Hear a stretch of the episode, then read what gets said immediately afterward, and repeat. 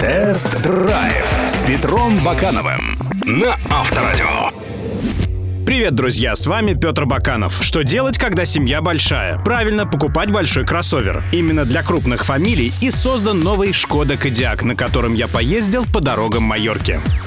Шкода Кодиак вышел не крупным, по габаритам на пару сантиметров больше Mitsubishi Outlander. Зато вмещает 7 человек, 5 взрослых и двое детей на заднем ряду. На среднем ряду место вдоволь, кресло регулируется вперед-назад и по углу наклона. Тут есть и климат свой, и розетка на 220 вольт. В Кодиаке свыше 30 умных решений. Это зонтики в дверях, скребок для льда с лупой в заправочной горловине, усилитель голоса для задних пассажиров. Он записывает через микрофон голос водителя и мгновенно передает через динамики динамики. Также есть специальный подголовник для сна, 25 вещевых отсеков и защита дверной кромки. При открытии по краю двери автоматически выдвигается защитная резинка. А какая богатая здесь мультимедиа. Тут тебе интернет, и Wi-Fi, и Google карты с картинками, и куча приложений от прогноза погоды и до поиска АЗС и парковок. А по оснащению Кодиак просто шик. Камера кругового обзора, автопарковщик, беспроводная зарядка, открывание багажника ногой, контроль мертвых зон и даже система Система ИКОЛ, аналог нашей Эра ГЛОНАСС.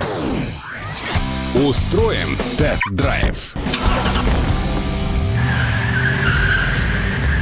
На Шкода Кодиак ставит три бензиновых двигателя объемом от 1,4 до 2 литров, мощностью от 125 до 180 лошадиных сил. Также есть два двухлитровых турбодизеля, выдающих 150 и 190 сил. Есть три трансмиссии. Это шестиступенчатая механика плюс 6 и 7-ступенчатые преселективные роботы. Привод передний либо полный.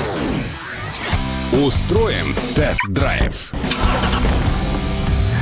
Едет Кодиак, как и любая Шкода, очень хорошо. Повороты машина прописывает с немецкой точностью. Крены минимальные, связь по рулю отменная и держак достойный. И с плавностью хода все отлично. Правда, на Майорке мало дряного асфальта, а лежачие полицейские более пологие, чем в России.